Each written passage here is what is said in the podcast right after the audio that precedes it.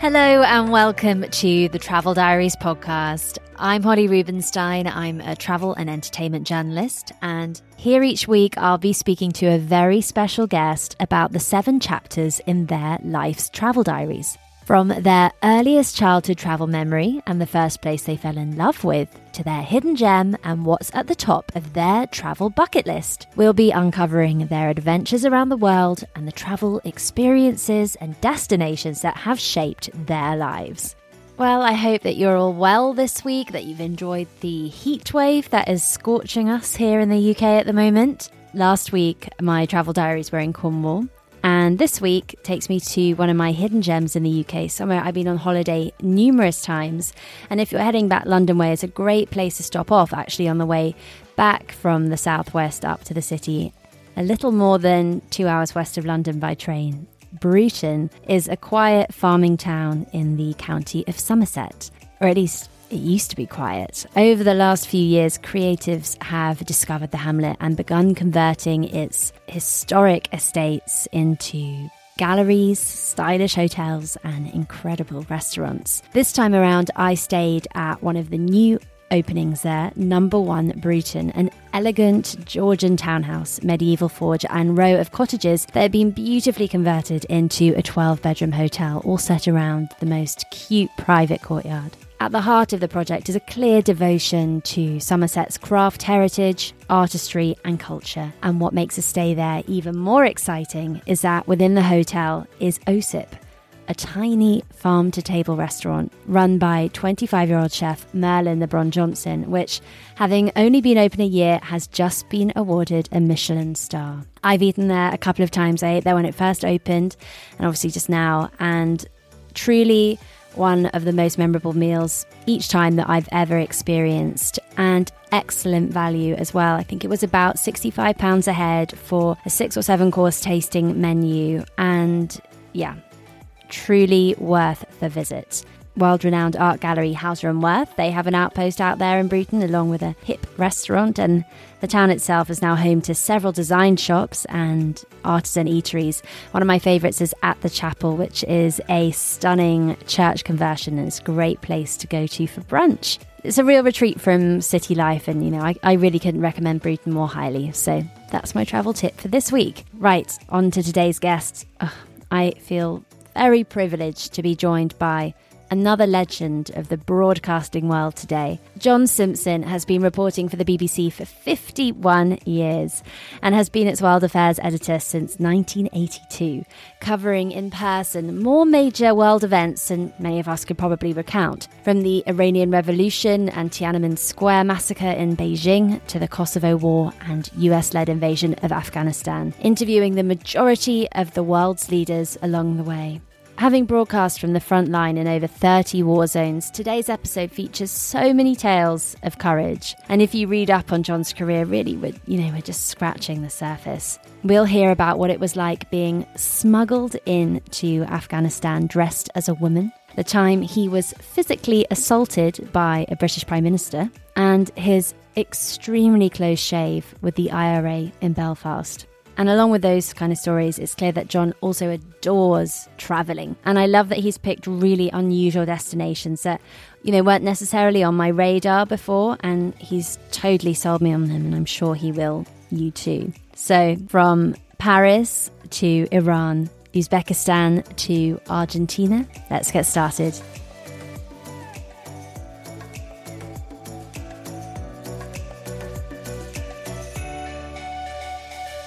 John Simpson, welcome to the Travel Diaries podcast. It is so wonderful to be speaking with you today in what looks like a beautiful room. Is that a library you're in? What's, what's yes, there behind you? Um, beautiful up to a point. I mean, the the there are nice books around, um, but the picture here is, let me show you, it's actually um, Stalin. Oh. Not many people have Stalin in their sitting room, so I usually keep it down like that in case, you know, I get in re- case it offends someone. That's right. I get reported to the thought police or something.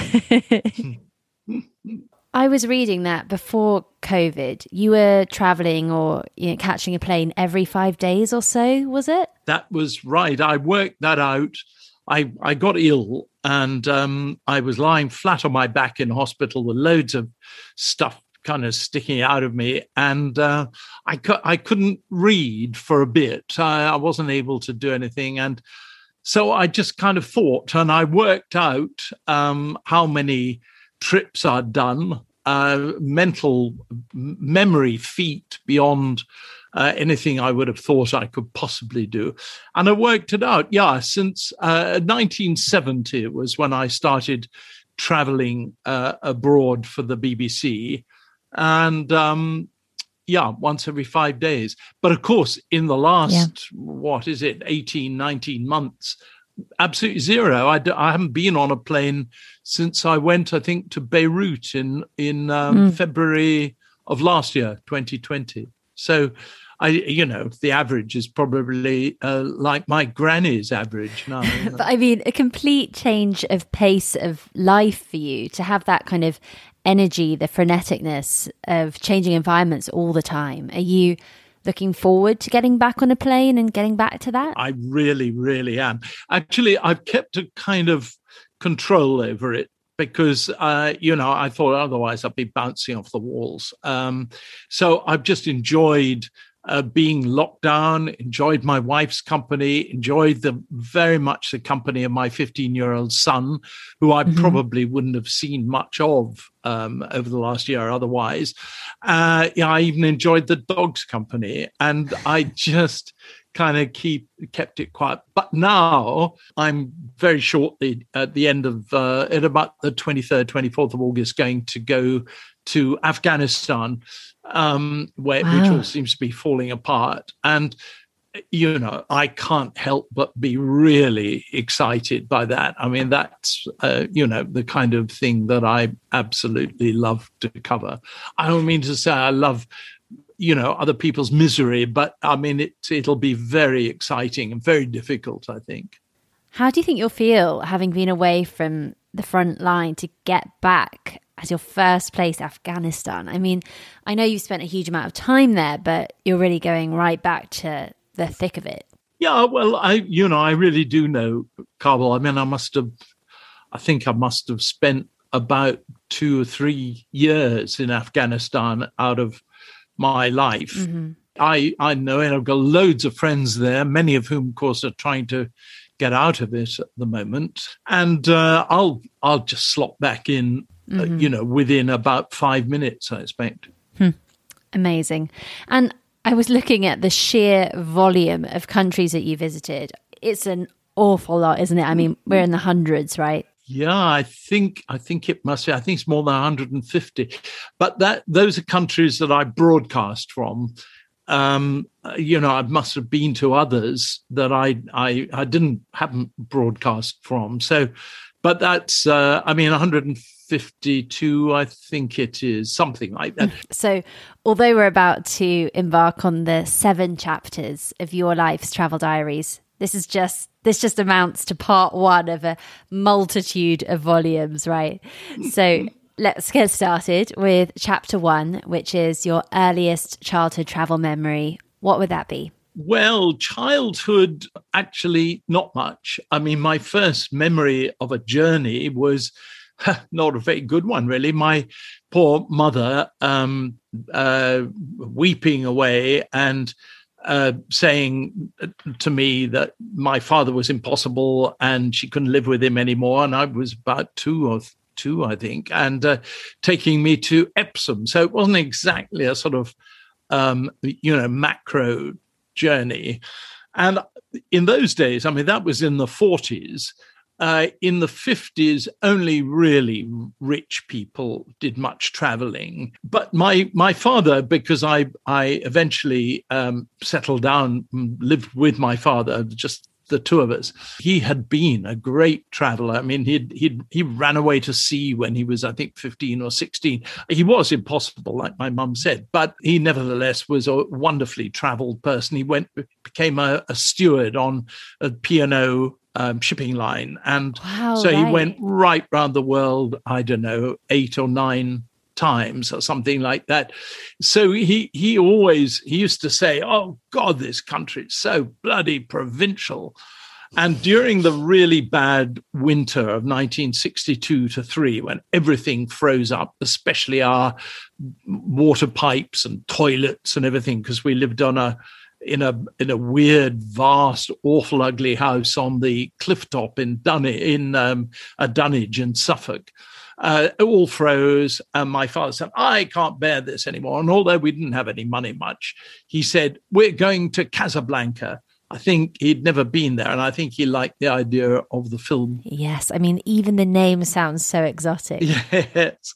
So I was eighteen, I suppose. Yeah, eighteen at the time, and we got um, uh, an Air France flight from Heathrow to Paris, and we uh, then got onto a rickety propeller-driven plane of Royal Maroc Airlines and flew to Casablanca, which was a, an absolute delight and an eye-opener, and all sorts of exciting things happened to us. And uh, anyway, so that was my first real proper journey. And what was your impression of Casablanca when you landed there? I mean, I've never been to Casablanca. I've been to Morocco. But, I mean, getting off that plane, um, and as we said, like the name conjured such a, an exotic vision. Um, what was it like? How, how did it feel? Well, I'd, I'd never, of course, been really properly outside the U K before. So it it really was quite a shock. I mean, the sad thing was that Casablanca then, and I think now, is, is a fairly crap uh, industrial city, but mm. nevertheless, I mean, there were there were really exciting, interesting old parts of it, and just to lie there on my bed with a mosquito net and a, a fan, ceiling fan, just seemed. I mean, I I just thought I was Somerset Maugham or Graham Greene or something at the age of of eighteen. I I was so excited to be there. There was a wonderful smell, um, not always a very beautiful one, but there was a wonderful smell. And uh, we went to crazy places, uh, interesting local, you know, local M- Moroccan places, Arab restaurants. My father loved all that kind of stuff.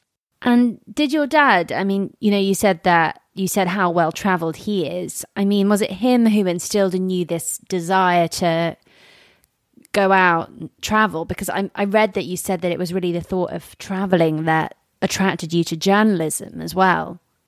In many ways it was. I mean, I did, I, I loved writing. I still do. I, I get a huge pleasure from just simply the act of sitting at a at a at a laptop and and bashing out stuff. It never ceases to be an attraction.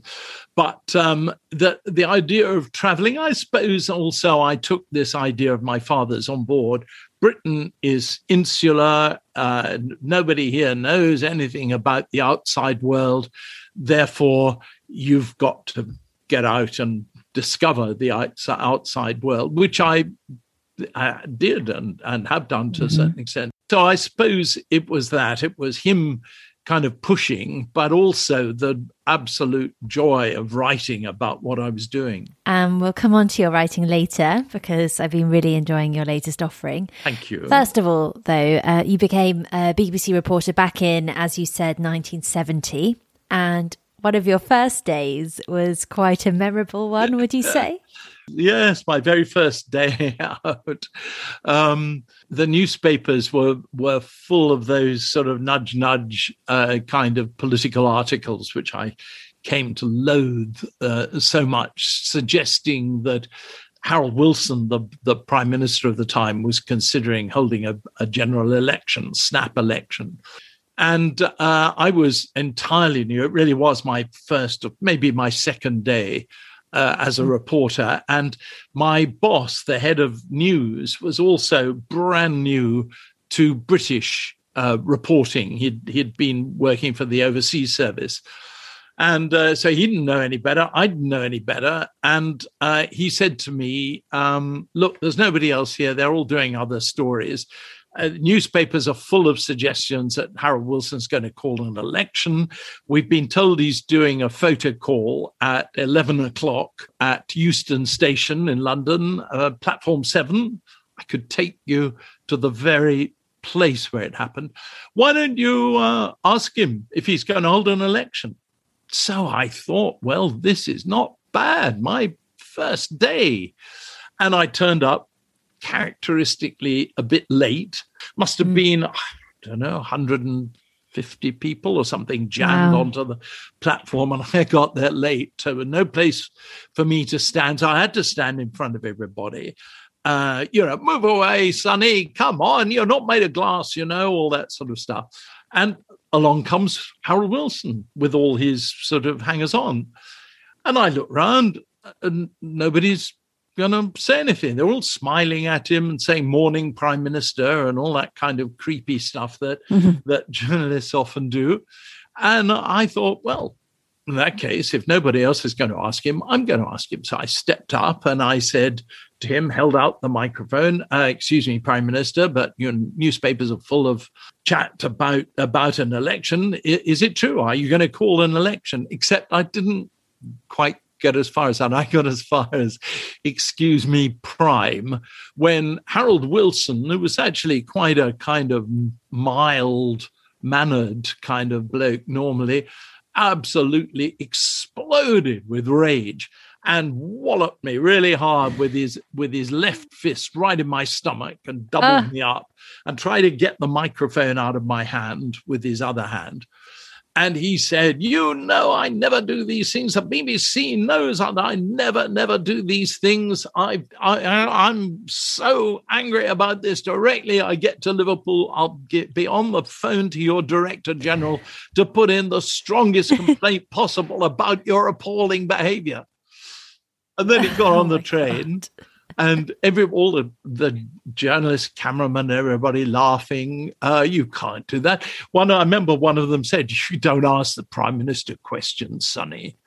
And wow. I, I even then I thought, why why don't you ask the Prime Minister questions? But anyway, I was too busy, kind of coughing and retching. It was ten to eleven. On my first day, and I had been physically assaulted by the Prime Minister in front of the world's press, and I'd lost my job. But actually, on the train journey, I suppose Harold Wilson, who wasn't a bad bloke, I got to know him afterwards. I suppose he must have thought, oh, well, what the hell, you know, not it's not worth making a fuss about. So I kept my job. But the story of Wilson attacking a reporter didn't appear anywhere. Well, not that I know. I mean, how times have changed, because imagine if that was to happen now. Yes, can you imagine now? But your first taste, though, of really being like on the journalistic front line, a different kind of front line. But I mean, how did that make you feel? Was it a buzz? Did you find that exciting? No, I was terribly scared. I was nearly, uh, I was, I was captured Um, by the uh, provisional I R A on my, again, my first outing in Northern Ireland. I was so stupid. I I turned up dressed um, like a well, dressed like an off-duty British Army officer would, in a sports jacket and dark trousers and brogues and a tie.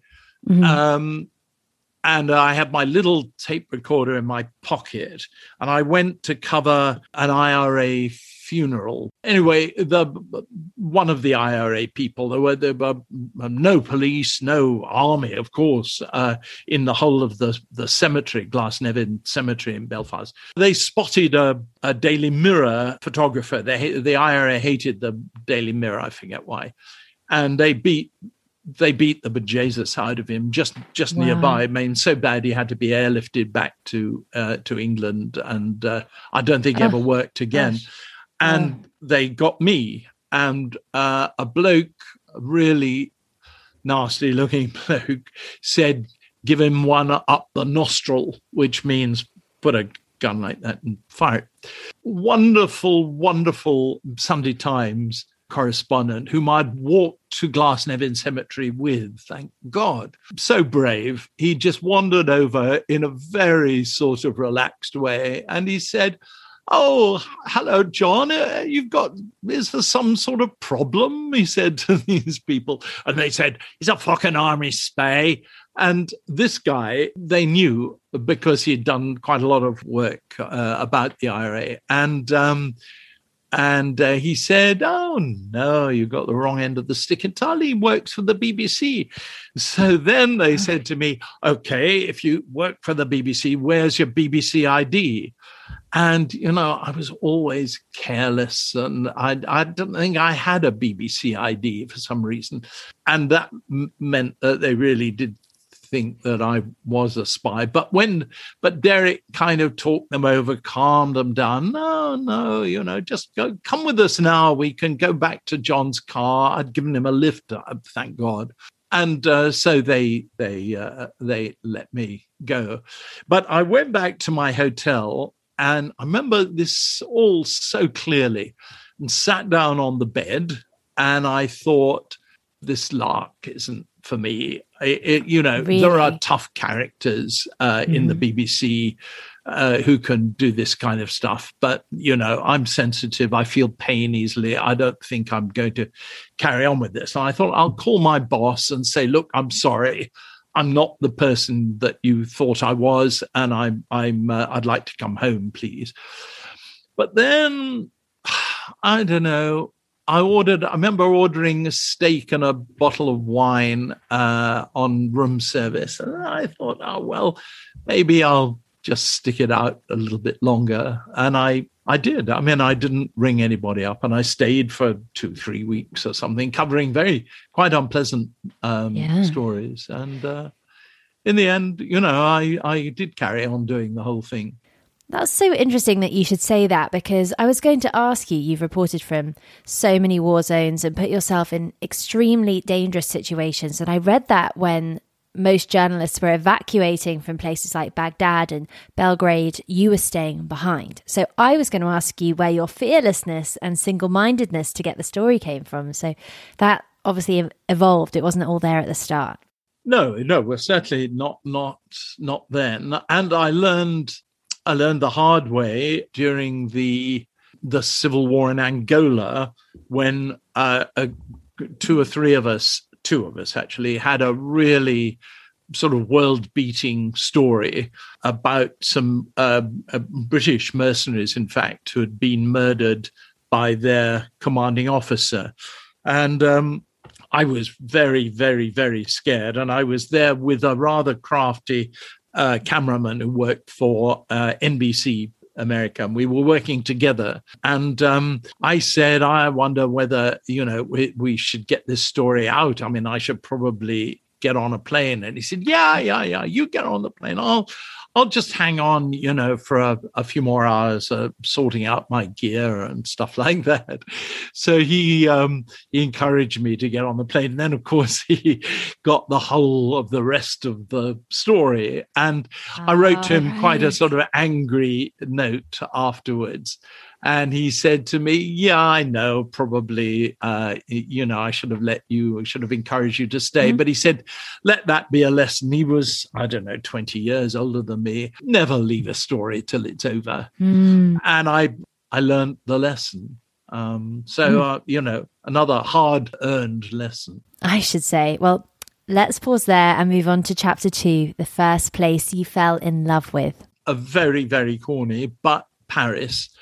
Um, mm-hmm. I'd, I, I didn't go to Paris until when I, in fact, became the uh, B B C's what we then called common market correspondent. Very difficult, very tricky, um, awful, boring story, but incredibly important at that stage because Britain was just joining the the the E U, and I'd never been to Paris. I didn't know how to get to the centre of Paris. I rented a car at uh, Charles de Gaulle Airport and drove in. But I, you know, I didn't. I didn't really speak much French at that stage. Now it's, thank God, one of my main languages. But I couldn't see any sign that said centre of town. So I, it took me ages Uh, to find the centre of Paris, and I was staying at a hotel on the Champs-Élysées. And I just absolutely adored it. And I didn't get in till after all this sort of driving around till about one in the morning or something. And yeah. the hotel, the Hotel Claridge, now Uh, it either closed down or it's under new management or something. And I, I had this little bedroom, tiny little bedroom overlooking the Champs-Élysées. And I didn't close the curtains that night because I just wanted, even from my bed, to be able to see the Champs-Élysées. And uh, the, uh, the tiny, even tinier little uh, bathroom, well, just a shower room and a loo, really. And A, a white toweling bathrobe. And I thought, I've never seen anything so sophisticated in my life. Um, oh. I, and, you know, I just, I just uh, absolutely adored the place, and and always have ever since. And I, I lived there for a while, had a, had a flat there uh, in the seventh, and, um, you know, had a, had a great time. And you lived there and returned so many times. What are your favorite Parisian haunts? Well, I I would feel that I'd never um, uh, I I hadn't been to Paris, uh, even if I was in the Champs-Élysées, until I'd been to the Rue de Rivoli, and that okay. just seems. I mean, I've got so many memories of that that area. Friends who lived just round the corner, restaurants I've been to, cafes I've been to, demonstrations I've covered in the Rue de Rivoli.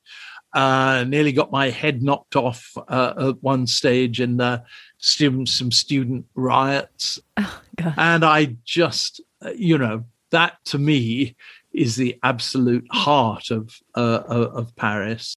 So is that like the quintessential Parisian experience, walking down that road, would you say? Well, for me, for me it is. And there's a, a little bar there that I, you know, I've always been to, which is still pretty much unchanged, you know, what those sort of um, red sort of leatherette chairs, and and he, so many bums have sat on them. I mean, bottoms over the the decades, so it's all kind of worn away. Uh, but yeah, um, yeah. you know, uh, but then I really, and I have a Ricard, and I think uh, you know, I've I'm back.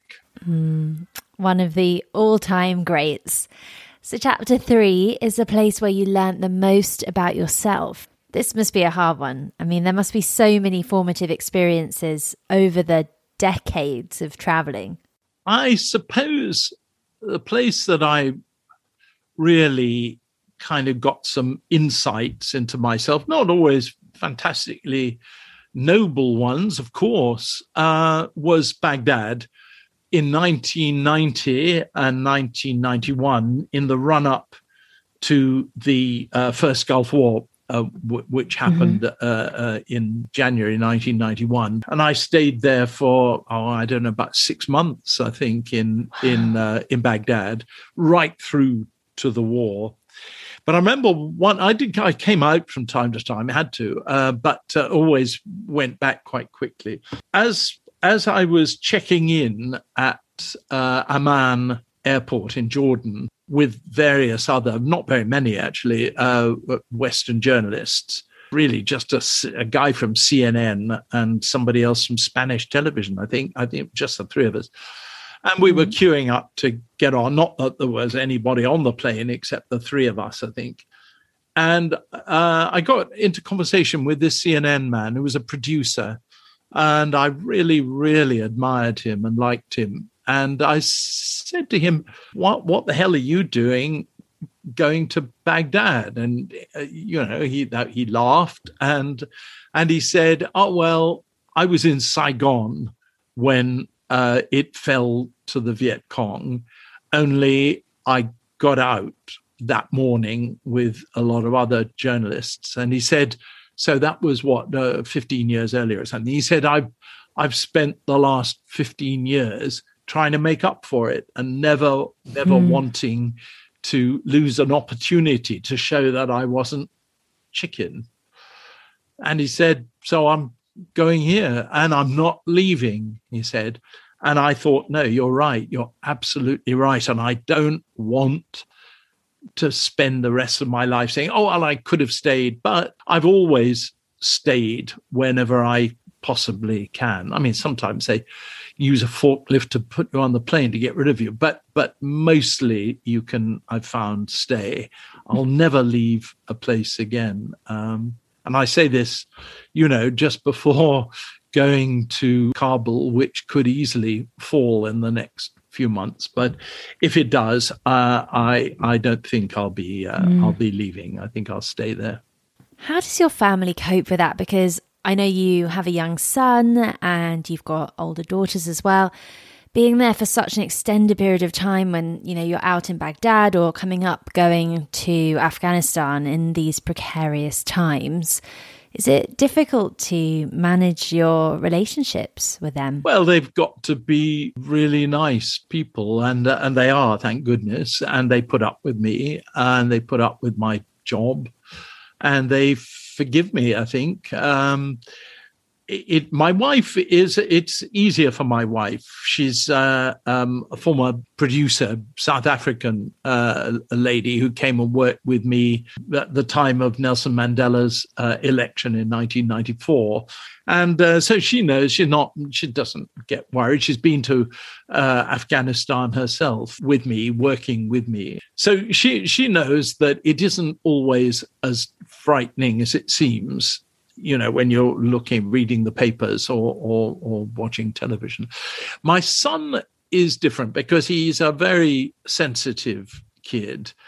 And the when I used to do, I used to go a lot to to Iraq all during the, the Civil War. Every six weeks, I did two weeks in Iraq from start to finish.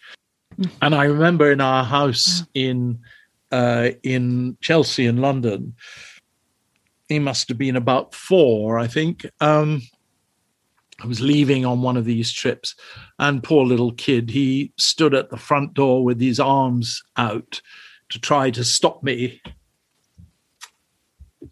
And um, uh, oh, later, so uh, in uh, his school, one of his teachers said to me, "I always know when you're abroad or somewhere difficult because Uh, Rafe spends a lot of time looking out of the window." And, you know, that, that of course, that's not done. He's coming up to his G C S Es and so on. But, you know, that's how I earn a living, really. Um, and there's not much I can do to stop it. I've just got yeah, to hope yeah. that he'll develop the sort of, you know, tough, necessary toughness to put up with it. And he must be very proud. I, I don't know. I, I, I see no evidence particularly. Well, speaking of Afghanistan, I had to ask you, after nine eleven, you wanted to get into Afghanistan as the country was preparing for the American assault. So tell me what you did to get in there. I Well, first thing, I got irritated. Um, I'd spent quite a lot of time in Afghanistan before before that. I was actually uh, there on nine eleven. The Taliban put out a statement that said if they caught any uh, foreign journalists in their territory, they would shoot them. And I that just kind of really pissed me off. And I thought, uh, you know, what? Why should anybody, you know, threaten to do this? And and so I thought, okay, I'm. I'm bloody well going to do it. And we worked out, I got a, a gang of, um, I'm afraid, of uh, cross-border smugglers, and I paid them some cash uh, to take me in. And they said, look, the only way that you're going to get through and, and survive the experience is if you put a burqa on, because nobody can see you under a burqa. So both I and the cameraman uh, wore burqas Uh, to get in, and they the smugglers were right. I mean, the the the Taliban would just look at us and look away. I mean, they weren't the slightest bit interested. I had to do something about my large size eleven boots and so on, but but you cover those in the back of the van. What, and, what did you do? Well, I would just cover them with, uh, I, I got them to give me some, some um, uh, kind of, I don't know, just rubbishy cloth. And uh, we yeah. put the we put our boots underneath it, the cameraman and I. The burqa is such a, a, a sort of billowing, fantastically large garment that the cameraman was able to have his uh, camera, full-size uh, television camera under it with him, and it still didn't show. No way. So he looked like he was a very uh, large, plump woman. Yes, he won that. Yes, that's right. Yes, yes. No, exactly. The only bad thing about it was the, the little head pieces were so tight that it, it gave both of us really bad headaches, especially with all the fumes of the vehicle and bouncing around and everything. That was quite difficult. Uh. And then, um, so we did some, uh, we stayed there for a bit, did some filming, and uh, then then came back. And I remember the cameraman who n- knows Afghanistan better than almost any other Westerner said to me, then nobody's ever going to forget this, you know. And I said, oh, come on, it's just another... It's just another thing to do. And uh, but he was, I'm afraid, right. And I, I still get um, uh, all sorts of uh, mostly not very flattering references to it. And I mean, did it give you an insight into the female experience there? Absolutely did. I'll never, never, never forget what it was like. The burqa, if you can sort of summon up the memory of it, has got a sort of lace patch for the eyes. Right. And it's thick lace. Uh, it's hard to see through it. And the extraordinary thing was, directly you put this on, you cease to be effectively a, a human being. And so I remember I was halfway through giving my instructions to this gang of smugglers, telling them where we wanted to go, what we wanted them to do, and so on, uh, as, as I was putting the burqa on. And directly the instant that the burqa was over my face, Uh, they started talking to the cameraman. And when the cameraman put hmm. his uh, burqa on, they started talking to the driver, the Afghan driver who was with us. And um, it was really hard to break through that and to, to be still wearing this thing and to give them their orders, because I'd become a woman and women counted for absolutely zero. And their their mm. instructions, their orders meant absolutely nothing to these guys. And it was really hard to force them to do things they didn't want while kind of all covered up with the with the burqa. And a more horrible experience, I, I you know, I haven't, I don't think I've had in that respect. And the thought that they may be coming back and to control Afghanistan again is a miserable one. Ready to pop the question? The jewelers at Blue Nile dot com have got sparkle down to a science with beautiful lab-grown diamonds worthy of your most brilliant moments. Their lab-grown diamonds are independently graded and guaranteed identical to natural diamonds, and they're ready to ship to your door. Go to Blue Nile dot com and use promo code LISTEN to get fifty dollars off your purchase of five hundred dollars or more. That's code LISTEN at Blue Nile dot com for fifty dollars off. Blue Nile dot com, code LISTEN. Flexibility is great. That's why there's yoga. Flexibility for your insurance coverage is great too. That's why there's United Healthcare Insurance Plans. Underwritten by Golden Rule Insurance Company, United Healthcare Insurance Plans offer flexible, budget-friendly coverage for medical, vision, dental, and more. One of these plans may be right for you if you're, say, between jobs, coming off your parents' plan, turning a side hustle into a full hustle, or even missed open enrollment. Want more flexibility? Find out more about United Healthcare Insurance Plans at U H one dot com. Today's episode is supported by Airbnb. It has been a long old winter here in the U K, and in between podcast seasons, I'm going to take a little bit of downtime to seek out some warmth. I'm jetting off to the Greek island of Mykonos, visiting some places that have been on my bucket list. And while I'm hopefully soaking up some Mediterranean sun, my home will be hosting guests from all over the world thanks to Airbnb. It's the perfect way to make your travels even more rewarding. Instead of letting your home sit empty while you're off exploring new destinations, why not turn it into a cozy retreat for fellow travelers just like I do. Whether you choose to rent out your entire space or just a spare room, it's up to you. I list my spare bedroom, and it's been a fantastic experience, both financially rewarding and a great way to connect with new people. So if you're planning your own summer getaway, or any trip for that matter, consider putting your home on Airbnb. It's a fantastic way to earn extra income that can go towards your travel expenses, souvenirs, or even that special treat you've been eyeing. Your home might be worth more than you think. Find out how much at airbnb.co.uk forward slash host. Thank you to Airbnb for supporting the Travel Diaries. Next up is chapter four, your all-time favourite destination. What comes to mind when you've visited so many places? Well, I actually love a lot of places. Um, I'm sure. I've, I've, I've got a, a, a sort of uh, heart-wrenching sense of, oh, I don't know, a, a dozen places. But, of course, inevitably, it's the ones you can't easily get to that I, I love the mm-hmm. most. And mm-hmm.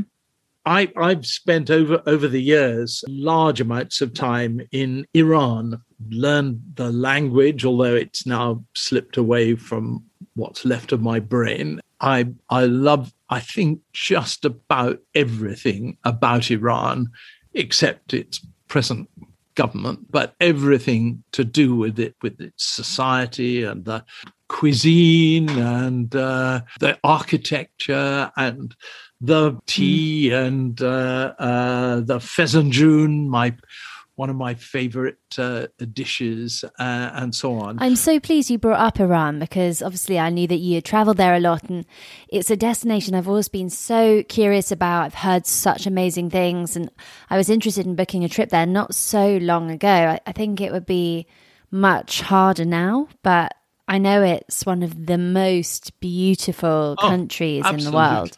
But it is still possible to go. Um, it's not as...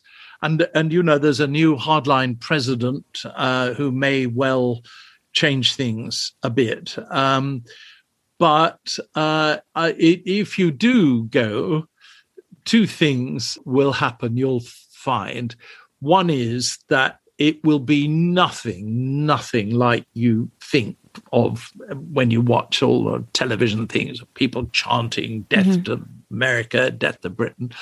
And the other thing allied to that is that you will find how incredibly popular British people are. This podcast is popular in Iran. Is I it? see where in the world my listens are each week. And I'm always amazed that there's a really great contingent there ah, that listens every week in Iran. Well, they, they, there's a, a okay, they've had their problems with Britain. Who, which country on earth hasn't, actually? I mean, you know, we've stuck mm. our fingers in just about everybody's pie uh, around the world at some stage, done some dodgy things, of course, ma- major yep. dodgy, majorly dodgy things, but ordinary people really, really are, are charming to Brits. I dare say they are to Americans too, but particularly to the Brits, because our history goes back so far.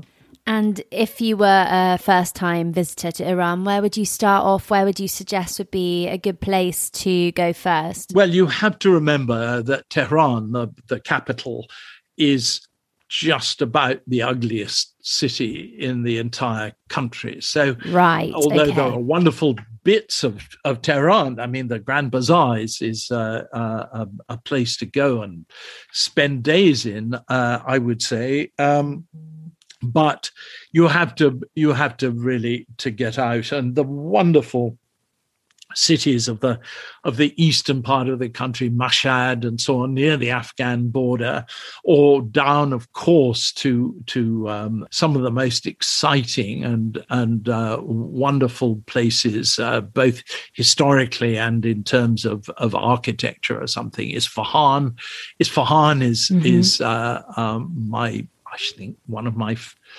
top three cities uh, in the world anywhere. Really? Um, oh, yes, absolutely lovely. Because of its appearance, and because of its culture. Yeah, it's, it's wonderful architecture. I mean, uh, absolutely stunning, mostly built in the yeah sixteenth and seventeenth centuries. Um, wonderful, mm. wonderful places to go. And it, it just, if anybody does do this, go out on a Thursday night, Thursday, late on a Thursday evening, sort of six o'clock, seven o'clock, and wander around the parks and everything. Everywhere you will see little groups, family groups, uh, having their uh, their evenings picnic in the in the parks. And you will not be able to get through it, believe me, without sitting down and joining in um, somebody's evening uh, meal. And they'll How be lovely. So whether they speak English or not, you will be treated like a, a an honoured, honoured guest. And of course, not very far from um, uh, from Isfahan is uh, Persepolis, which is um, one of the the great uh, uh, ruined cities, archaeological sites of the world, and so much of it has has has remained. Burned um, accidentally or not by Alexander the Great, uh, but nevertheless still there and um, still wonderful, heart-stoppingly wonderful. Mm. I dream of getting there one day. Mm, Thank you, you for bringing it to life so beautifully. Mm. Chapter five is your hidden gem, a place that you love that my listeners might not know so much about. Yes, well, I, I've got this thing for Central Asia. That's my uh-huh. that's my area that, that that really delights me when I when I get there. Mm-hmm.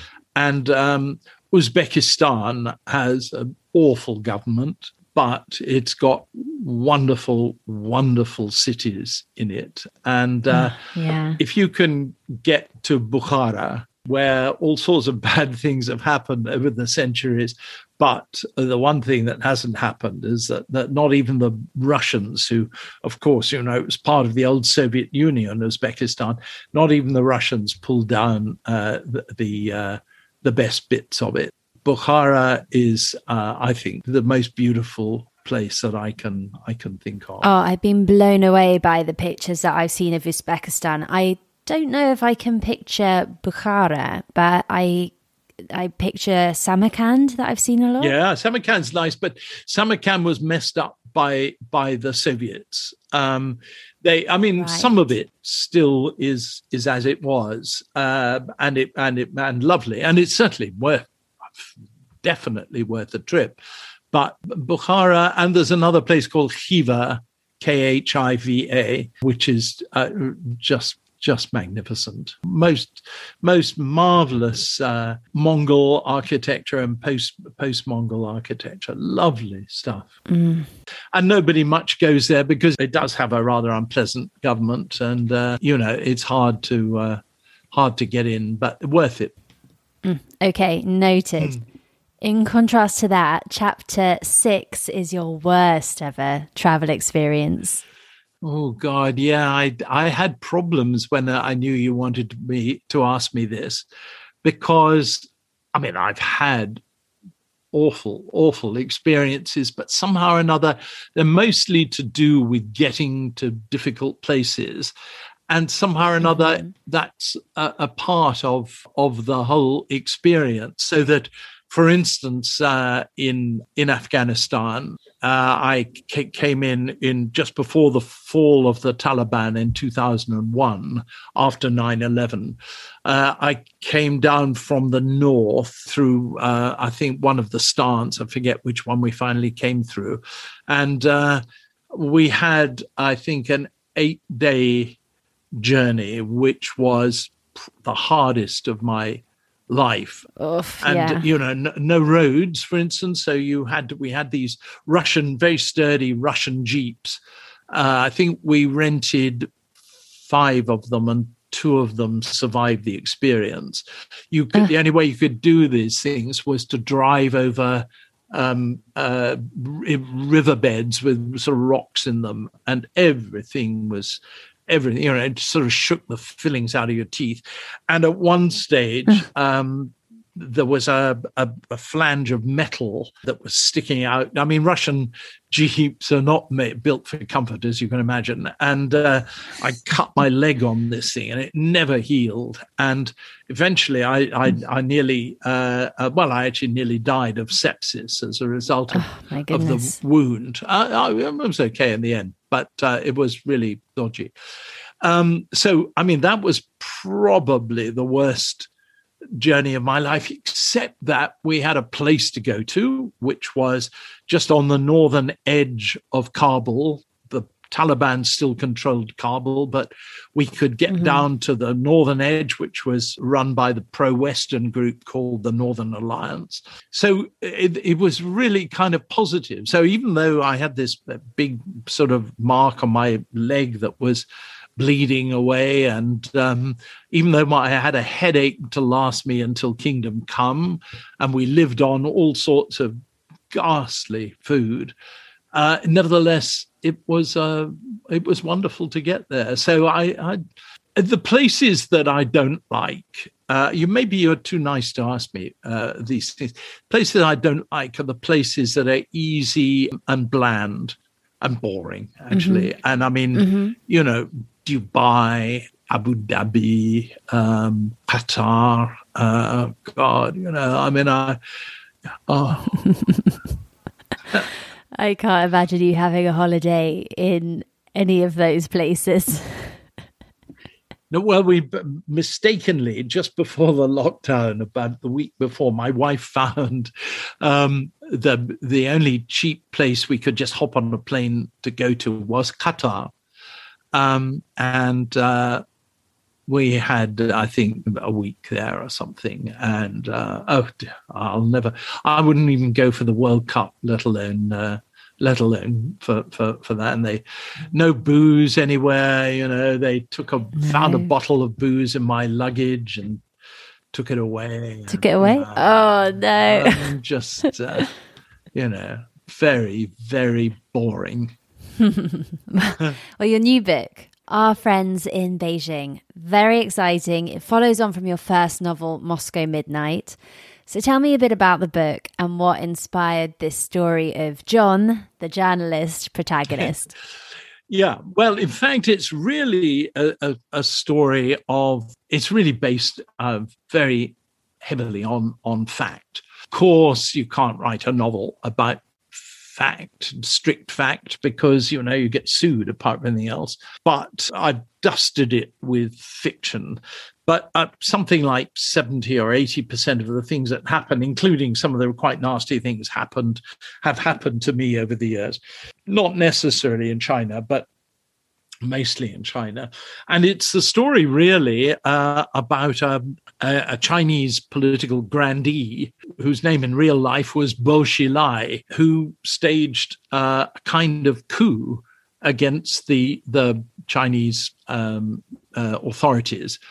And I, I knew Bo Xilai from way, way back in the nineteen nineties. And I, I just extended that by making him my translator at the time of Tiananmen Square, but in fact, Bo Xilai wasn't uh, didn't wasn't my translator. But I I liked him. I liked him a great deal. I could see that uh, you know, he wasn't quite uh, you know, fourteen annas to the rupee. I mean, he was dodgy, definitely dodgy. Mm-hmm. But I I did like him, and he was he staged he almost staged his. his coup attempt. His wife was caught for murdering a British businessman, and Goodness. that that kind of ruined him. Uh, I didn't like his wife very much, uh, and that ruined him by association. And he's now doing life in a in a prison, which I hope is not too bad. I've tried to send him things, but uh, I don't think any of it's got through. So I based the novel on him and his coup attempt, and. And there's a character that's kind of like me in it, uh, only with lots of bit, lots of differences, but um, you know, um, sort of moderately recognisable. You must have had fun turning all these momentous experiences that you've ex- had throughout the years into, you know, a page turner. Yes, well, thank you. Yes, but the the most enjoyment, you know, ever since about twenty thirteen. Uh, I've had real difficulties at the B B C. They've ended now. Thank God the whole thing's finished. But we brought in a head of news from the Times newspaper. He was the editor of the mm-hmm. Times. And he came in uh, with a uh, on a mission to get rid of all the old characters like me. So mm. the, you know, John Humphreys and Jeremy Paxman, uh, uh, David Dimbleby and all these people.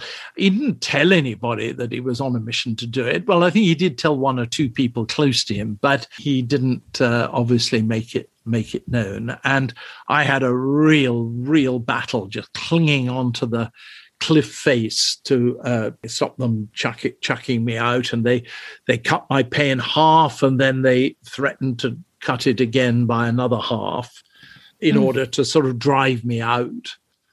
And what nicer way, what better way to get your own back than to put some version of the character, only, only without the nice or clever sides, of course, of, of this man, who is actually both nice and clever in many, many ways. But, um, uh, you know, you wouldn't think that, I think, from my novel.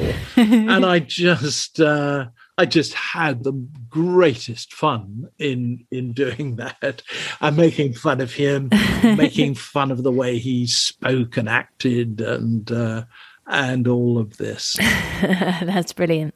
Well, finally, we're on to chapter seven, and that is the destination at the top of your travel bucket list. Well, uh, I mean, aside from places that I can't easily get to, like like uh, um, Iran, There's I've been to most places that I want to go to and like. So we're now looking at, you know, what other places are there that uh, I I love, uh, don't get to enough, and and would would adore to go back to, mm-hmm. and mm-hmm. that I suppose is Argentina. I I just absolutely adore everything about Argentina. Um, I love the style. I love the uh, the language. I mean, the, the Argentine Spanish is just delightful to my ear. Of course, who couldn't like the steaks? Uh, well, I suppose you wouldn't if you were a, a mm-hmm. vegetarian, but um, uh, I'm I'm not uh, not yet, although I have been in the past. And I love the the music, the bandoneons, the uh, the dancing, you know, the way that that. And I, I also love that that attitude of of Argentinians that, you know, the world, and particularly sadly their own country, is going down the tube as as we watch, and yet they always make it delightful and charming and light in mm-hmm. in touch, and um, nobody gets too serious about it. And I mean, the thing that I suppose I love the most is going out. I took my wife there fairly recently. It was the first time she'd been there, mm-hmm. and she was getting nervous about uh, our evening meal, because she thought I was being far too sort of uh, offhand about it. And when it got to be ten thirty and we still hadn't set foot out of our hotel room to go and get a get a meal, she said, look, look, look, we can't, I, I, we can't wait around any longer. And when we got into the restaurant, it was empty. And she said, you see, you see. And I called a waiter over and I said, um, when do you think people will be coming in? And he said, oh, in, a, in an hour or something like that. Such a different way of life, isn't it? Oh, it's wonderful. And, uh, so little little kids coming in, and uh, oh, I, it was just lovely. Families all around us in this very, ex- not expensive restaurant, but very, very good restaurant. And then, you know, so we finished our meal at about, I don't know, two o'clock, one thirty or two o'clock. And I thought, why don't we go and see a movie? So we went into the perhaps three o'clock in the morning showing, packed out. Uh, at and three o'clock? Uh, we wow. came out at about five o'clock, five thirty, whatever it was. And I said to Dee, to my wife, that was such a, a great film, you know, and it was based on a, a, a novel by uh, one of my favorite Argentine writers, um, Borges.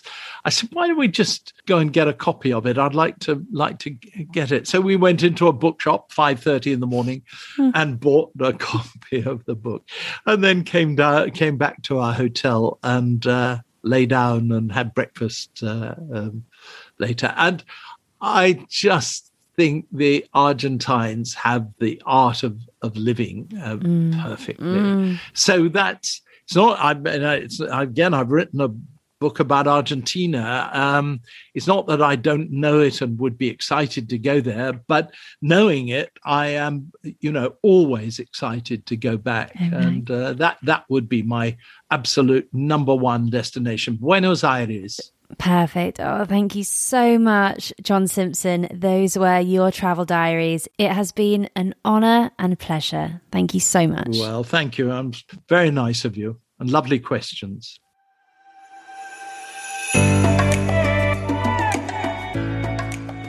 Oh, I could have talked to John for hours more. What a lovely man, and what an incredible privilege to hear some of his travel diaries. His novel, Our Friends in Beijing, is published by John Murray and is out on Thursday, July twenty-second. And thank you so much for listening today. If you've enjoyed today's episode, don't forget to subscribe on your podcast app so that you don't miss an episode. It's really easy to do that. On Apple, they've just changed it so that you follow rather than subscribe by pressing the plus sign in the top right-hand corner of the app. I would also be so grateful if you could leave a rating or a review. It really helps other people to discover the podcast. To find out who's joining me next week, follow me on Instagram at Holly Rubenstein. I'd love to hear from you. And if you can't wait until then, there's all of seasons one, two, three, and four to catch up on.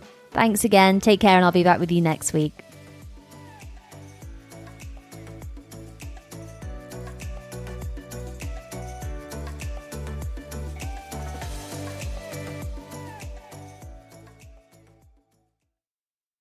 Today's episode is supported by Airbnb. It has been a long old winter here in the U K, and in between podcast seasons, I'm going to take a little bit of downtime to seek out some warmth. I'm jetting off to the Greek island of Mykonos, visiting some places that have been on my bucket list. And while I'm hopefully soaking up some Mediterranean sun, my home will be hosting guests from all over the world thanks to Airbnb. It's the perfect way to make your travels even more rewarding. Instead of letting your home sit empty while you're off exploring new destinations, why not turn it into a cozy retreat for fellow travelers, just like I do? Whether you choose to rent out your entire space or just a spare room, it's up to you. I list my spare bedroom, and it's been a fantastic experience, both financially rewarding and a great way to connect with new people. So if you're planning your own summer getaway, or any trip for that matter, consider putting your home on Airbnb. It's a fantastic way to earn extra income that can go towards your travel expenses, souvenirs, or even that special treat you've been eyeing. Your home might be worth more than you think. Find out how much at airbnb.co.uk forward slash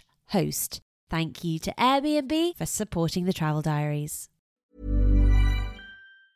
Mom deserves the best, and there's no better place to shop for Mother's Day than Whole Foods Market. They're your destination for unbeatable savings, from premium gifts to show-stopping flowers and irresistible desserts. Start by saving thirty-three percent with Prime on all body care and candles. Then get a fifteen-stem bunch of tulips for just nine ninety-nine each with Prime. Round out Mom's menu with festive rosé, irresistible berry chantilly cake, and more special treats. Come celebrate Mother's Day at Whole Foods Market.